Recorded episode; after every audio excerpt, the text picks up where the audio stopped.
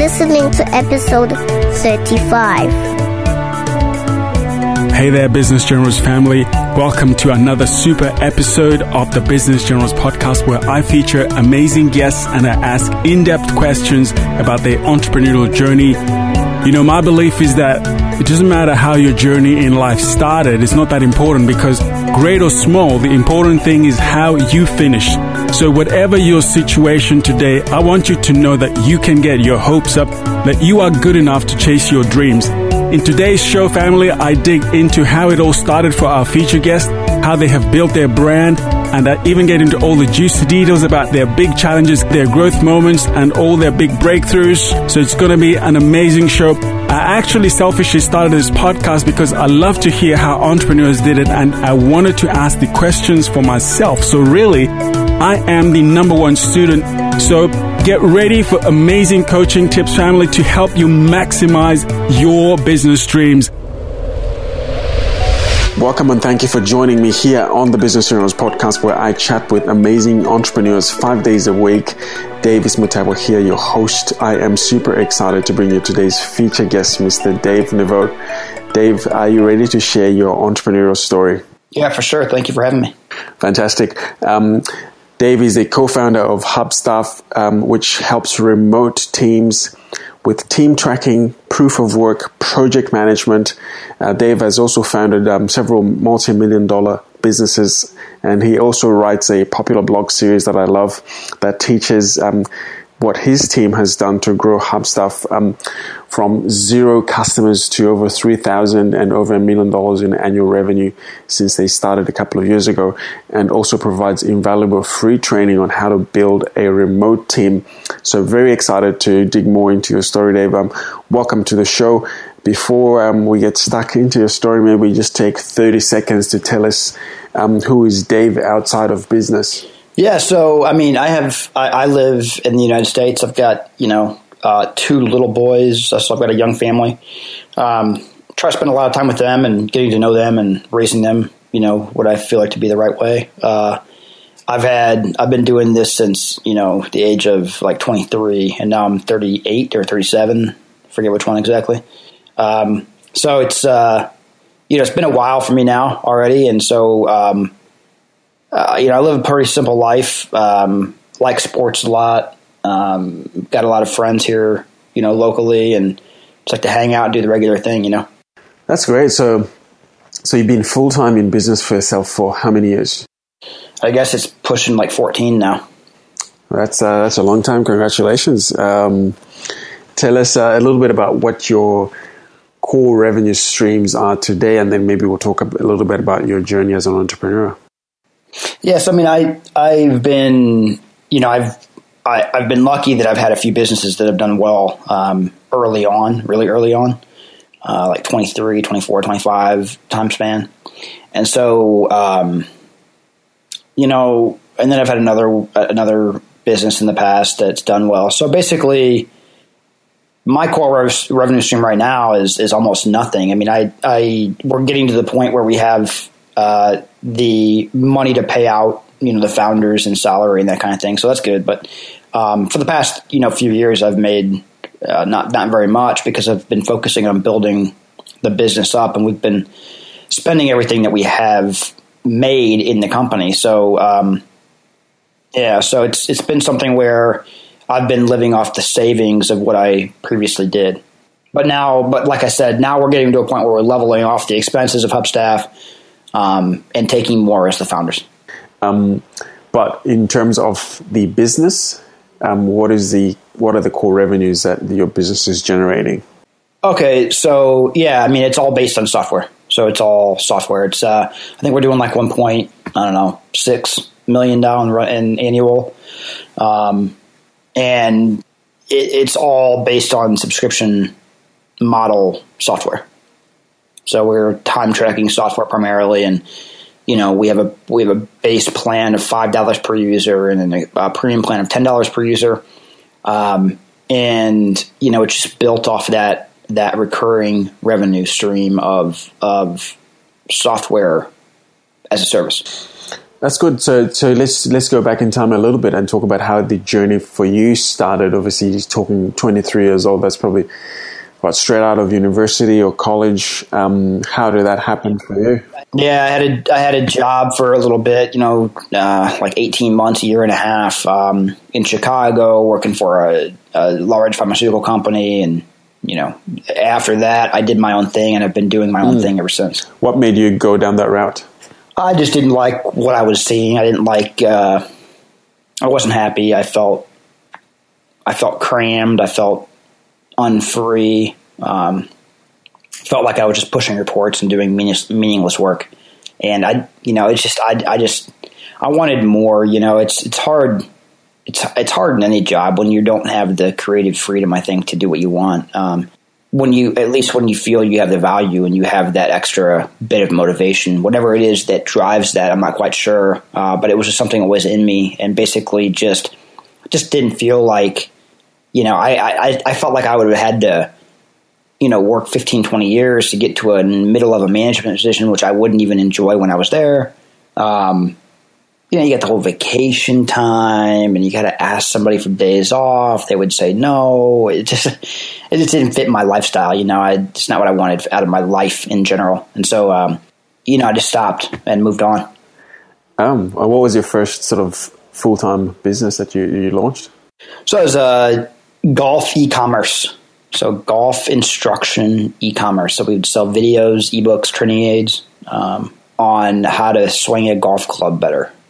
Opened me up to basically, I mean, a lot of stuff. It was amazing. It was, um, you know, I was a kid up in Chicago that was very used to, um, had no experience doing any kind of an online business. And then, you know, a year and a half into it, I've got a business that's doing a million and a half in revenue and half my customers are are from overseas and I've got the, I've now I you know I'm saying? It just it's a whole other world it really uh, opened my eyes to basically what's possible um, on the internet and the way that you know just learned a lot about um, business and the world and just all kinds of stuff you know? Mm. marketing now you went in that business just to what replace your income at, at the beginning right I was there. To, I, I, just I was there to explore. You know, I was young and free, and I had basically um, I had a degree from college. I got great grades. I, I, knew I could always go get another job. That wasn't the issue. I, I felt like there was opportunity here. Um,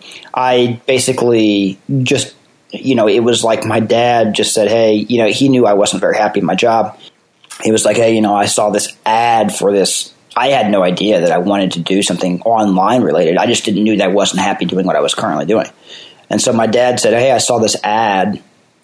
I got this email ad from this newsletter. And this is back in the day when you had AOL and that kind of thing. So, you know, you got the, the email newsletter, um, and it basically said, Hey, you know, uh, learn how to make an, a living online. And my dad said, Hey, I'll buy this for you. It's like $500. I'll buy this for you if you promise to implement it and do it the right way. You know, and I said, ah, yeah, I'll, I'll do it. So basically he bought it. I implemented it. You know, I worked on the side of my job. So I was, tr- I was trying to build up the business and explore, like I said, um, and yeah, it would have been great. I mean, I think at that point in time, ideally, I was I, I was thinking that this might be something that I could make an extra four or five thousand dollars a month on um, and always have another job. I was never thinking this would be full time. But then when I started to make that money, I said, well, this is, could be a, a full time business and career for me. So, uh, you know, I, I, learned and I understood the opportunity. Um, just jumped into it full time. How did you scale it up so quickly? Uh, just the right place, right right time. It was not me. It was just the right place, right time. I picked the right market. Um, it's been something I've done throughout my career, uh, picking the right kind of business in the first place. I think that has a lot to do with it. Um, and basically, there was nobody else doing what I, well, there was a few other people doing what I was doing, but not, not very many. Um, and basically, it was like back in the day when y- you rarely got an email. Um, again, it was brand new. Email was brand new. Um, it maybe had been around for three years back then. This is back in 2003. I mean, it, you know, longer than that, I guess. But you know, email on a massive scale, where the re- the average resident had email, um, was a new thing. Um, my demographic was older males, so males between the ages of 50 years old and you know 80 years old. People were not paying them attention. They were not getting emails. I was the only one emailing them. Um, open rates were huge. Conversion rates were huge. They a- advertising was different. I mean, I had five ads. I, I back in that day, you know, I could have five ads, ad placements on the side. I was the only one advertising. I was advertising. Uh, it would cost me a nickel per click. So I was just getting a ton of traffic, a high conversion rate, and I was, you know, that's how I scaled it up fast. It's the right place, right time. And then you sold that business, right? Yeah, I tried. I did. I sold half of it. I didn't sell all of it. I wasn't able to sell all of it, but I sold half of it. And now it's kind of not operating very much. I mean, it's it's still in business, but it's not really being. I haven't I haven't really worked on it for a period of like five years. Oh, yeah. So it's still around, kind of. That's interesting.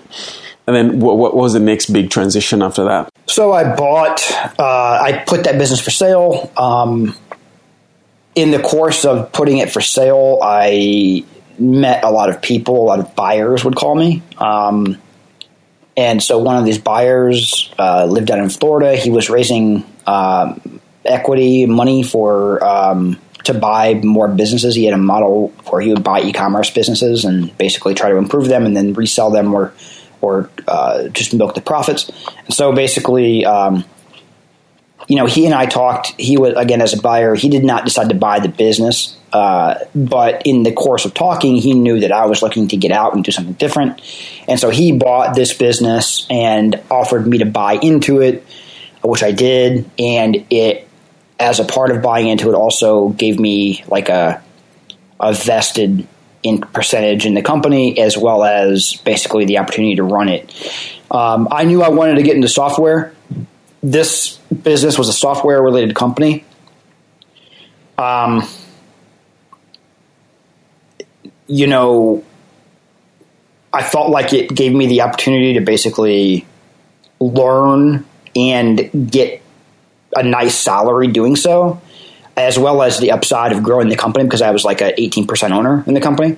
So it worked out really, really well. I learned a lot. I learned about the software. I learned, and that business was doing about, you know, I don't know, 2.5 million or something like that as peak.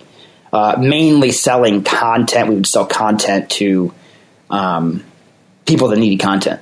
Um, that business kind of went down because basically content, the price of content, and the quality of content used to be different than what it is needed today. Um, but it gave me a lot of opportunity again to to basically get involved with software and to basically understand more and more about search marketing, and it was right up my alley. Um, and basically, just a different experience, and it did well. Like like I said, it's kind of gone now because basically, and we did sell that company, but uh, it's gone now pretty much because uh, just the change of Google and the way that they evaluate stuff uh, just kind of went out of style. Mm. So it was it was a good move for you because it prepped you for for where you are, I guess, right now, yeah, isn't it? Totally. And because that was your next move, yeah. right? So and then I started Hubstaff on the side of doing that. Same, th- very similar story to what I did with golf business on the side of my regular job uh, I was kind of running this new business and the golf business at the same time. So I started the, the, the new business on the side of the golf business, and I started Hubstaff on the side of this business. So I always had kind of two things going on, um, and that was a good way to doing it for me because basically I, I knew that it, these things usually take a while to ramp up and you know pay your personal income. So yeah, I mean by the you know it ended up being a while longer that I had to run Hubstaff without really making a whole lot. But yeah, it turned out to be a good move because it taught me software. I don't. Dev- I'm not a developer, um, but it taught me a lot of right moves. It taught me that basically I needed to have a development partner. It taught me that I wanted a partner because I couldn't do it all myself. I didn't have the knowledge to do it myself. Um, I think that if I didn't have that experience, I would have thought, "Hey, this is no big deal. I can figure it out." But I, I had no idea how hard it is to build a, a legitimate SaaS-based company that with with solid foundation and good software, which is really the key, I think, today in today's uh, world is you know quality is the key. You can't have buggy stuff anymore; it just doesn't work, won't won't sell. So um, and what we were doing is really complex. I mean, we have to support Mac, Linux, Windows, uh, Android, Chrome, iOS, plus the whole web side. You know, so it's just way too complex, way too big for me to to run on my own. So I knew I. It, my past experience taught me all of that, um, and so now I run the marketing and really the support and the operations of the company. My partner runs the development side, which is the product side. Um, he has about twelve people. I've got about ten between marketing and support. Um, and it's a really good partnership. It works out really well. Um, we both have the same kind of attitude about the business. I think um, we have the same kind of um, you know goals, uh, which is to be a lifestyle business. We do not want to go out and raise a bunch of funds. We don't want to re- build the next hundred million dollar company, uh, that kind of thing. We want to have a lifestyle business that will basically help us. Uh, enable us to do what we want to do and you know really build maintain control of the product so that we can build what mm. we want to build very interesting uh, trajectory um, so so you, your partner is essentially your technical founder um, but was it, was the idea yours yep initially yes i had to talk him into it did you all right and how did you how did the idea come about uh, back in my golf business i was looking um, for software similar to this, and I didn't find it. I couldn't find it. I found a few options, but basically it just didn't. It they they were buggy. They didn't work. They would they would just you know didn't work. So basically. I, I had a lot of problems with. I always had a team. I didn't always have a remote team, but I always had a team. Back in the day, uh, when I was in the golf business, I moved to Arizona, um, which is out in the desert in the U.S. and basically kind of a golf haven. Um, I had a little office, I think about, you know, I don't know how many square feet, but, you know, enough to fit. We probably had 10 people in there. But basically, I just didn't know what any of them were doing. I didn't know the work they were doing. I mean, I knew on a high level what they should be doing, but I didn't know really what they were doing. I, I and I found myself, you know, hey, I'm, a, I'm the owner of this small company. It's not really growing, not really growing month over month. You know, uh, I'm I'm on a treadmill. I'm pedaling uh, videos. Um, you know, we had to continually launch new videos in order to maintain cash flow, that kind of thing. Um, so, I mean, I just found myself like projects are running slow. You know, a release or a design or a, something with the with the you know the code or whatever would just be kind of messed up. I wouldn't. I found myself really m- having to get things like you know push people for like daily email summaries. Like, what did you do today? Okay, send me an email. Well for a few days, that would be great. I would get the summaries. I could read the summaries. That was enough for me to understand where, where things were in the in the scheme of things right now. Um, and then you know, after a few days, those emails would stop. You know, after maybe after a few weeks, the, the, the habit would stop. Um, I just didn't I didn't understand what was going on. So I wanted a I wanted a you know a like a time software so I could understand like what projects people were working on. And about that time, companies like Basecamp started to come out where, you know, you could manage projects a lot easier. So that would have helped me out a lot. But those were not, I mean, I didn't really even use a software like that. It was all through email and things like that. So it was a really a bad way to manage the business. But that taught me a lot about what I wanted to do and how I wanted to do it. Um, and like I said, you know, I just I, I, I built it from a from my own personal need. Um, I think the important part is that yeah, I needed the saw, I needed the tool myself, so I had a lot of vision there. So this is what I wanted to build, and what I thought I needed is what we built. But then also, the other part of it is um, basically it just it it taught me that I didn't want the type of business that I wanted to do. So, meaning the value that I could provide. Like, I knew that golf videos didn't provide a lot of value to people. I knew that basically I got, I sold a video, 50% of them would never even watch it. I had a one time customer. I had well, maybe a little bit more than a one time customer. But it, that, what I really wanted to do then is have a product that people truly valued, that people used every day. It was a core of their business because that's how I knew that I could have basically, well, a core of their business or personal life. I didn't know what I was going to do yet, but um, that's why this idea has always stuck out to me, and that's why we went after it because it was like out of everything that I've experienced, this is the one business, the, the one business idea uh, that I could see people really getting value from. At least that I could feel value from in terms of myself. So, what would you say the software actually does? Uh, it does a lot. So we do the core of it is time tracking. Uh, people use our, our clients use that time data. Uh, typical customer of ours is a guy or a girl that you know lives in Chicago, for example. Um, they have an employee in California. They've got an employee in Australia. They've got an employee in the Philippines, two in the Philippines, one in India, and one in New York. And so they've got all those people doing work for them.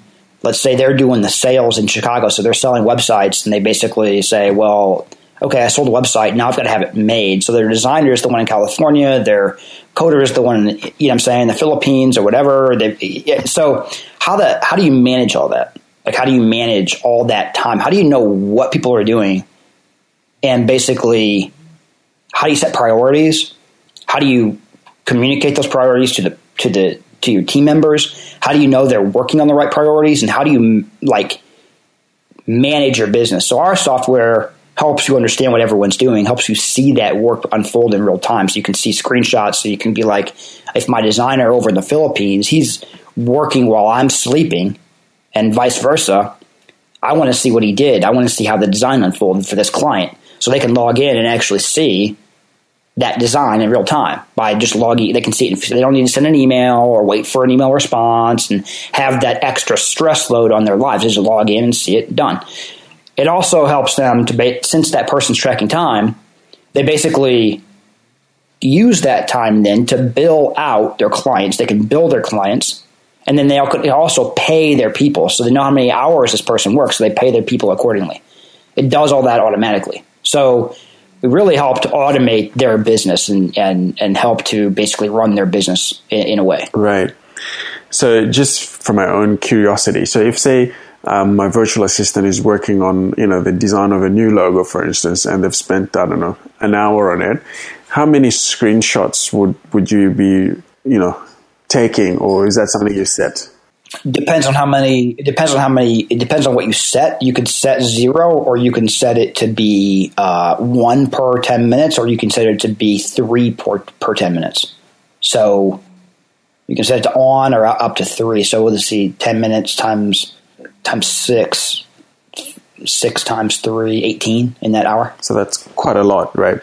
Um, and uh, what if the screen is just static? What happens then? I mean, obviously the screens are going to be exactly the same, but do you track anything else in, inside of that? Uh, yeah, I mean, we track activity rates like out, like the mouse and keyboard movements. So just like it, just it's not like a, a key log or anything. It's just like is the person typing yes or no, and is the person moving the mouse yes or no. A a, a movement or a type is a true. Um, no movement's a false, and you can basically tell the activity rate from that. Um, and it just you know that's how it works. You can just tell if somebody's got a relatively high activity rate or a relatively low activity rate. Um, okay. And then we take we also track the apps and URLs that they went to, so that they track the we track the URLs they go to, uh, the applications they're using. So, like in that example for the logos, you would say, "All right, my person knows InDesign or they know you know Photoshop." Well, they they were actually not on Photoshop at all during that hour. So, you know what I'm saying? Like what? So you can tell a lot of people don't use the screenshots at all. They use the app and app and URL stuff. They can, like it, for me, I mean, I can even tell down to my like. E- I try to get rid of email, but if I'm spending three hours a day in Gmail, uh, something's wrong. You know, my, I'm not using my day properly. So you can also use it as a productivity tool, I guess. Yeah. right, right. Very good. Um, so so that's how the idea comes about, and then um, where do you go from there? How do you know you you know? So you start looking for a founder, and how do you take it up from there? Yeah, so I find I found my founder. I knew I wanted somebody local. Uh, I live in Indianapolis. I knew I wanted somebody local just because I wanted to go out and have beers with the guy. Uh, you know, I, I don't think there's anything wrong with having a co-founder and you know thousands of miles away, uh, different time zones. I don't really think there's really anything wrong with that. I'm not, you know, I wasn't totally, I, but I just, I, you know, I just knew that I wanted somebody. I wanted somebody to run this side of the bit, the technology side of the bit. I wanted somebody to run and buy into it. I did not want somebody to just be uh, like an employee. I wanted somebody to run and and and own that side of the business. And so I just felt like local was the best way to do it. I'm not, you know, like I said, I'm not a, not a, I don't, I don't, I don't like the majority of our team is is way outside. We have people all over the world, so it, it's not important as important across the board. But just for the just for the reason that I wanted to get to know this person on a personal level, that's why I wanted somebody local. Um, I knew I had partners before. I knew uh, how serious of an endeavor it was, and I knew that being local would help me personally into what I felt like what I needed, you know, to do. So that's why I did that. But so anyway, I found a founder. It's worked out great. Um, we started to build. We put a little bit of money in. Each of us we got the initial uh, applications built uh, for Windows and, and Mac, and the initial uh, twenty six thousand each. So we got the whole thing built for you know probably around forty grand, and then basically how much is that little money? We had a little bit left over to do some advertising and build some traffic okay. and that kind of stuff. So fifty grand, and that was basically our money, our our our start. Uh, from there, we started to we offered it free. So we said, hey, it's a free product, beta. We'll be charging some in the future, but feel free to use it. We want to talk to our users.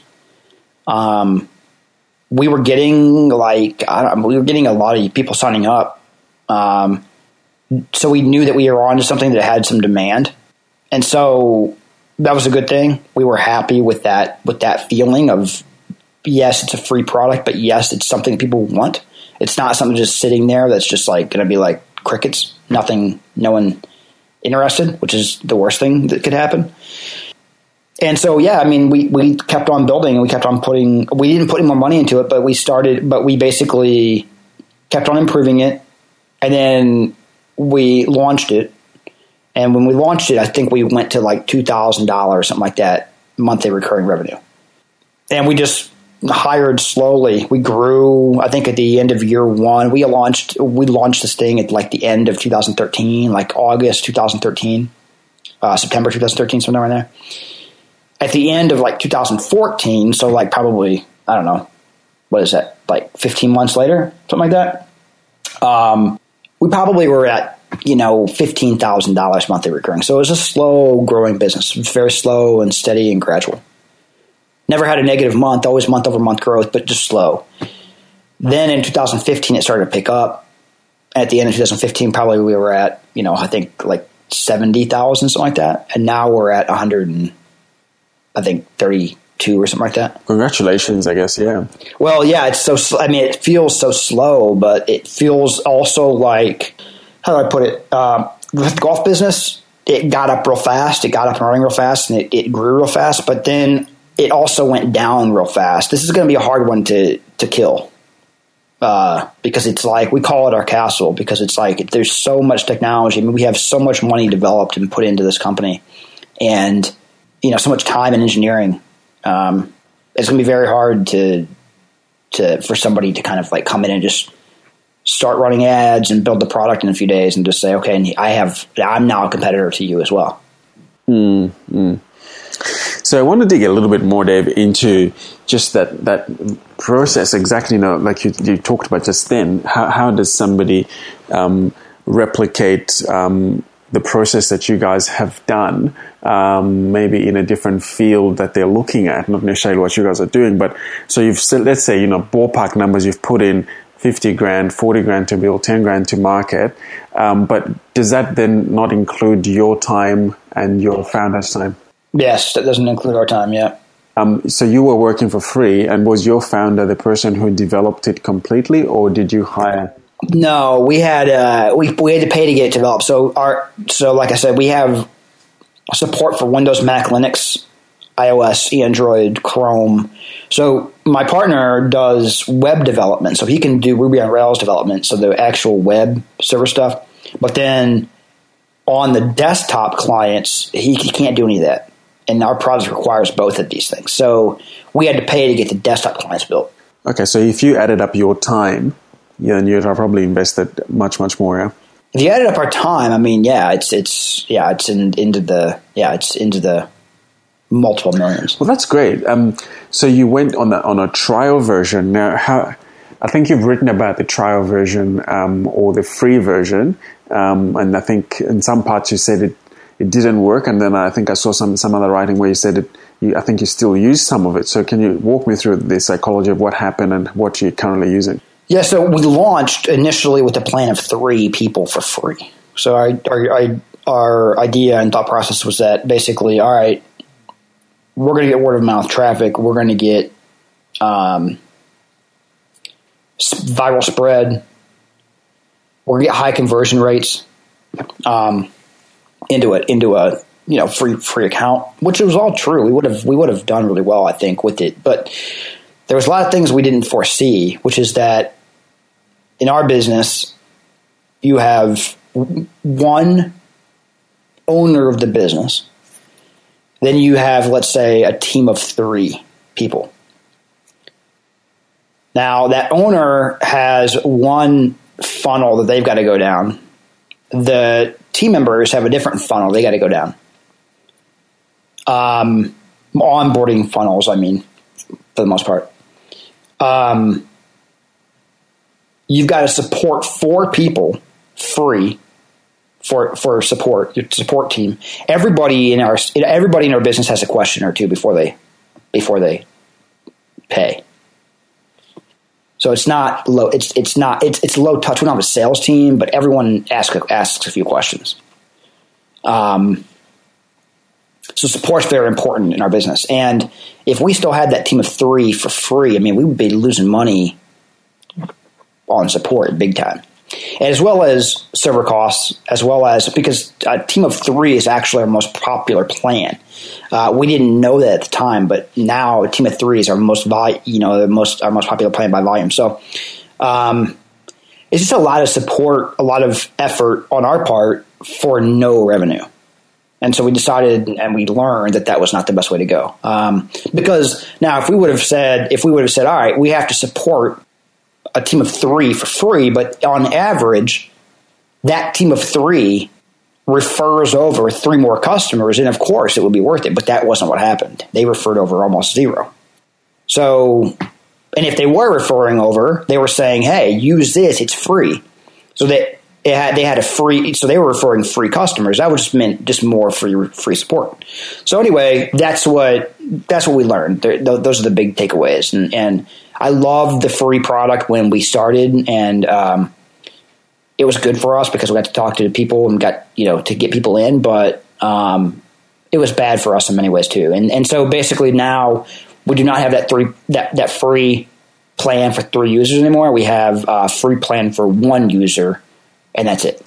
That's great. So at least somebody, so you've you've tweaked it, and and what's interesting to me is that you know the the the, the one that you offered for free is actually the kind of your flagship plan. So um, so you know you'd have been losing a lot of cash flow on that, but you know time.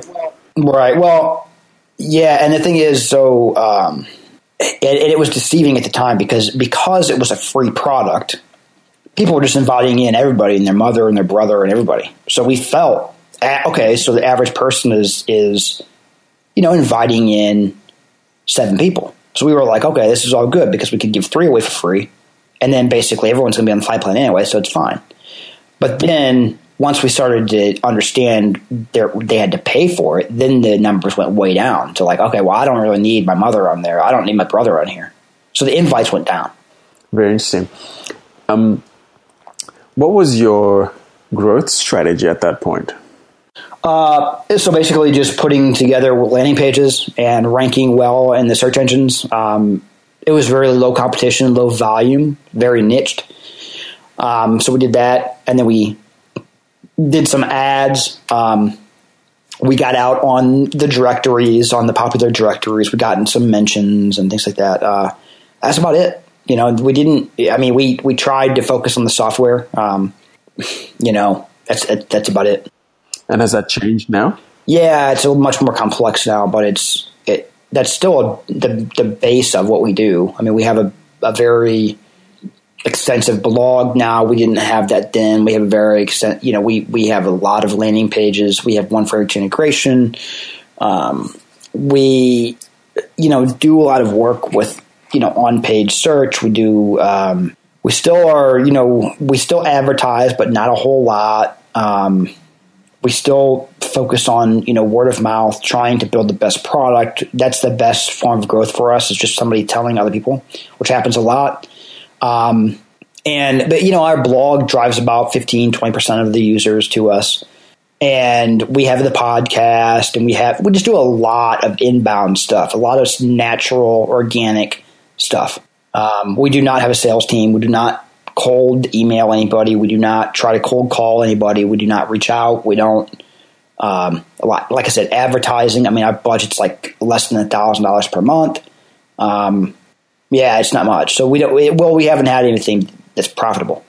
For some reason just can't find can't make it work. I don't know why but so still testing. Yeah, still you know playing around with it, but um, but yeah. So yeah, but I guess your SEO background with one of your previous endeavors, has, I guess, has helped you really just knuckle down on, on that and focusing on that. Yeah, it's helped, uh, and it's not all about ranking better. It's pretty easy to rank it um, because what we do is we just rank for really long term phrases. I mean, it's like where there's almost no competition.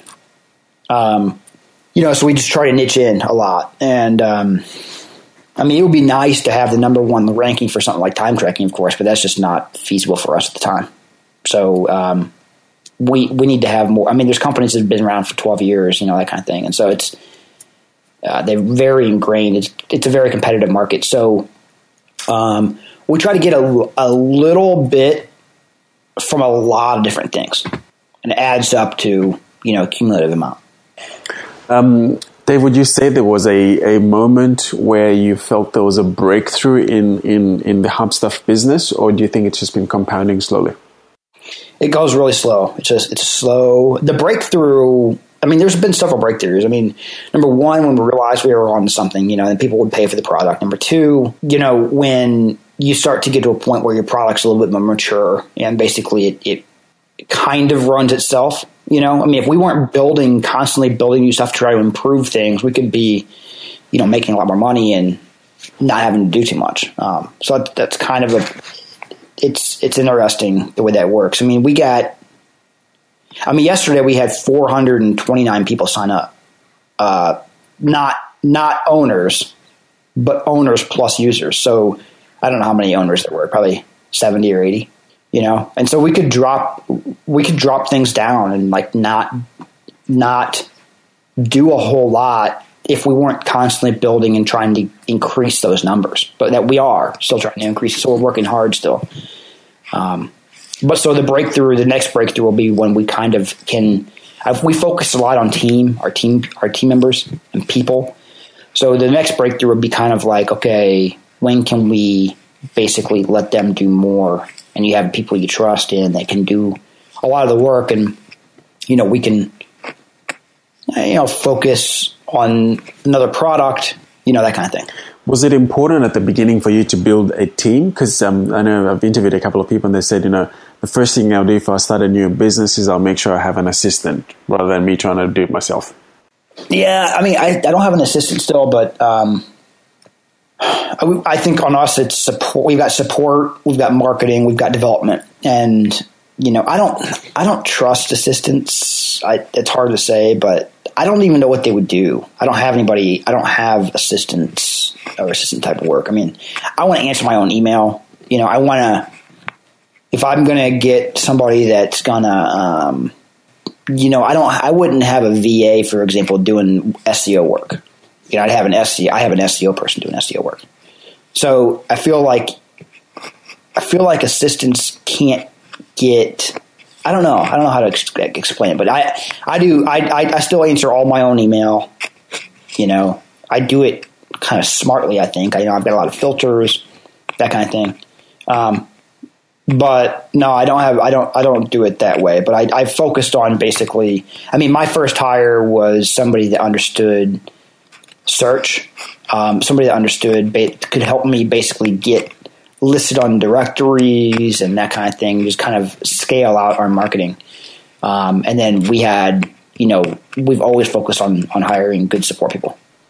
Okay, so it's not really a, an assistant, but you still hired um, somebody pretty early on to to work with you. Yeah, yeah, that's cool. Um, let's pivot a little bit here, um, Dave, and talk about failure, fear of failure. A lot of people are held back from being an entrepreneur, you know, leaving their corporate role or whatever it is that might be a comfortable position for them and launching out. How has that played out for you? Do you, do you still have moments where you feel that or it's never been an issue for you? You know, I, I, I do not have a fear of failure at all. I think that's one of the things that has been a big part of my success. Um, so I just have always just gone for it, uh, not asked per- anybody's permission, um, gone against the grain, and done what I felt was right, and not right from an ethical standpoint or anything, but right felt right to me, and basically goes. It's it's it's worked out. You know, it's um, you know, I, I don't care about you know releasing product. I try, I've tried a lot of stuff. I had a lot of failures. You know, it's not like I've had three businesses that worked out. I mean, we it, even at Hubstaff, you know, we tried several things that failed. Um, we tried a content marketing kind of um, side business. We tried to have WordPress developers. We tried a staffing company. We tried a lot of things, and those all failed. Um, so you lose. I think the important part is to really analyze. I, I think here my advice is always this, um, and I still fall into this trap that I I still don't do this right myself 100%. But basically, what I'm learning is that the key really is to analyze the upside and downside of the decision. So, what's the upside of a decision going after something or whatever? What's the downside of going after that? And look at the best and worst case scenarios and then try to figure out what's the likely scenario and then look at the opportunity cost and try to say is this worth it or is it not? You know and i think if you looked at a lot of those things the upside wouldn't be worth the downside. The downside you know you look at it and say well i've got a saas based company that's growing at x number of people. We can either throw all the resources there and focus there or we could go on this on this staffing business on the side. The upside might be I don't know maybe an extra I don't know what you would make from. I mean, you could potentially do well with it, I guess, but it's just I don't need to go through the whole I guess decision making process. But I think the the key is looking at the upside and downside and saying what's worth it, and, and you go after those ideas. You go after those ideas where you're like, all right there's more upside than downside. It's hard to lose. And then if you get something that's like that, then you pull the trigger. And then after you pull the trigger, you never feel bad about it because you did the you did the homework to basically say where you get into problems is when you don't do that homework and you do something and you spend twelve months of your life going after something and you're like, ah, oh, you know, I shouldn't have. It just didn't make sense to do that. That was a stupid decision. Um, and that's where I think the fear. That's where I think that's why you can operate with no fear because if you do that homework up front, then you're all right. And then, um, you know, the other part too is like it's just like if you pull the trigger and you go for it, um, you're always going to learn way more than somebody who didn't. And um, it's real easy to find a product to sell. It's real easy to find a product to sell. It's real easy to do something. Blog, you know, blog find a, a product and resell it. Um, find a physical product and resell it. Anything you can do to basically get started and have a product to sell, then you're off and running. You're like learning about traffic and learning about copywriting and learning about advertising and learning about search and learning about you know product and learning about you know you now you're faced with all these challenges that are going to make you a lot smarter. And so once you do that, then you can do whatever you want. You can write your own paycheck because you can talk to the owners of companies and be like, dude, I've done all of this. I've done everything. I've got experience with this. Even if you fail in a lot of that stuff, the per- the person that's going to be it's not all about success and having this breakthrough success. It's about improving your yourself and investing in yourself for the next journey or chapter in your life. And so like if you look at right now, I mean, I feel like I could get a job at, I don't know, probably 200 different startups if I wanted to, you know? and pretty easily because I've done I've done so much work in this space. Um, and so if I and I have so much knowledge in this space. So basically, if I never would have done any of this, though, it, I I would be I'd still be stuck working for the man. Yeah, no, that's good. Appreciate your your insight into that. Um, let me ask you a couple of quick questions as we as we come to to the close of the show. Um, let me know how you would rank the following: faith, fun, family, finances, and friendships. Faith, family, finances. I forget them all, but basically, faith and family are at the top, and friends. So those three at the top, probably, and then, I mean, finances is right up there too. Uh, what was it? What am I missing here? Fun. Fun. Fun's at the at the bottom. I, I just because I'm I'm uh, I don't need much. I don't need. I've had a lot of fun. I have. I think that if you have good family and if you have good relationships and you have good finances and you have, I mean, th- fun's just going to come natural. You're going to do what you want to do. Yeah, yeah, great. Um, what about a 30 second look into a day in your life when you started your business? Um, let's talk about Hubstaff. When you started Hubstaff, you know, um, a couple of years ago versus today. How does your, your day look like versus how it looked like then?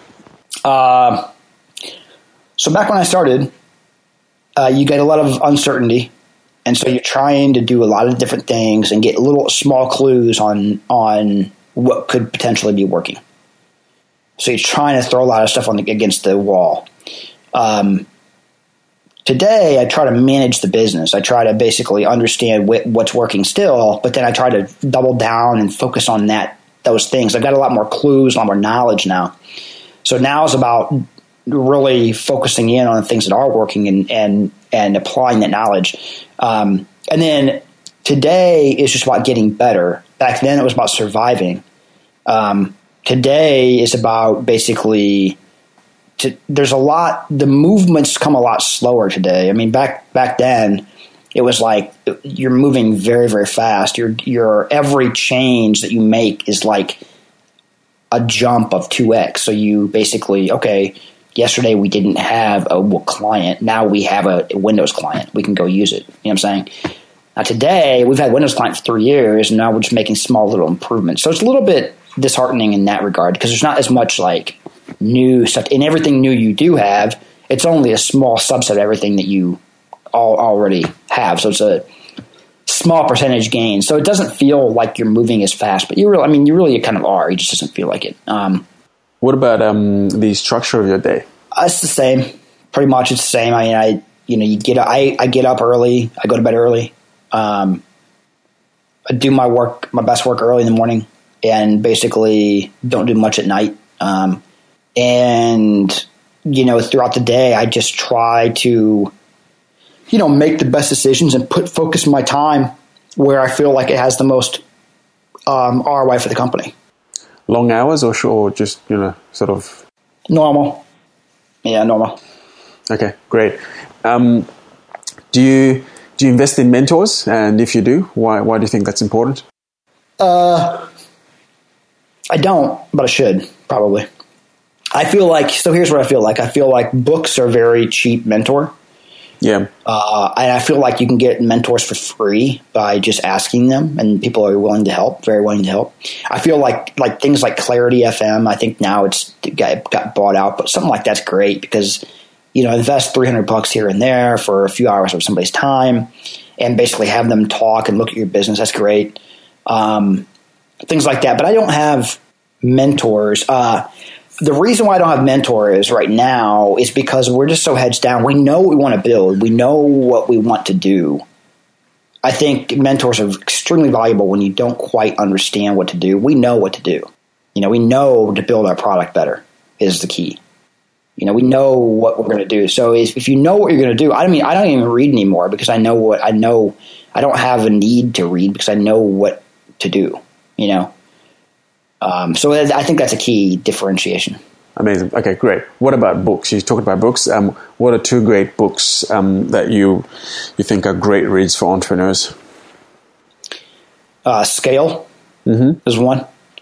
Another one is the 80-20 principle. Okay, Scale, 80-20. Great. Love that. And now, how, what is the best way for, for people who've heard your story today and want to just reach out and connect with you, maybe check out more about what you're doing? Yeah, so my email address is just dave at hubstaff.com. Uh, feel free to email me. Uh, my Twitter is dnevogt, and my blog is uh, blog.hubstaff.com forward slash grow. That's where you see all my growth posts. And I have a ton of posts on there about this kind of stuff. So, okay, great. Uh, hey, before I ask my last question, I want to just acknowledge you for everything you're doing in the marketplace. You know, starting out at, at a young age and you know helping change you know, those golfers' lives at, the, at the, in your early days, and now all the all the work you're doing to help entrepreneurs, you know, manage their teams and, and help them scale their businesses through through you know a proper system like, like Hubstaff. I think that's that's amazing. So so thanks for all that. Yeah, thank you. Yeah and uh, and you know especially for coming out on this show and you know talking to the business generals community here for us that's amazing um, now for the last question dave when all is said and done what legacy do you think about leaving um, if at all and be remembered for and tell us why uh, I, I, don't think about a legacy at all. I think that I think my only goal is to is to provide for my kids and raise them the right way and um, try to help the world. You know, become you know by the by the world I mean a few small individuals. You know, I think that when I have the opportunity, I'll definitely want to. I think helping kids is important, um, and I think that your legacy lives on through them. I don't need any, you know, proper type what people think of me. It's just a matter of what, just that I help a few small people get better and enable a few small people. Right? That's great. Yeah. So family is important. Just helping out others uh, maybe not as fortunate. So that's amazing. Yeah, thanks for thanks for sharing that. Well, that brings us to the end of the show, Dave. Um, ladies and gentlemen, thank you for hanging out with me and Dave today. Um, hope you had as much fun as I did, and hope you got your hopes up that you can chase your dreams and that you're good enough to do that. And remember to head on over to businessgenerals.com for all the show notes. Type in Dave in the search bar, and all the show notes will come up. And to connect with Dave, just jump on hubstaff.com or Dave, you can send him an email, dave at hubstaff.com, and we'll put up all that in the show notes. Mate, thanks for, thank you so much for being on the Business Generals podcast today and for sharing your story with us. Very grateful for that. Um, you are a true business general. Great, thank you. Hey, what's up, Business Insurance family? Thank you for joining me and for listening to the Business Insurance podcast. Connect with me at Davis Mutabwa. That's D A V I S M U T A B W A. Connect with me on Facebook, on Twitter, on LinkedIn, and you can certainly find me at our podcast blog, businessgenerals.com. And while you're there, remember to access all the show notes, a ton of free resources, killer training, and so much more. Love you guys. Thank you for joining me. Ciao.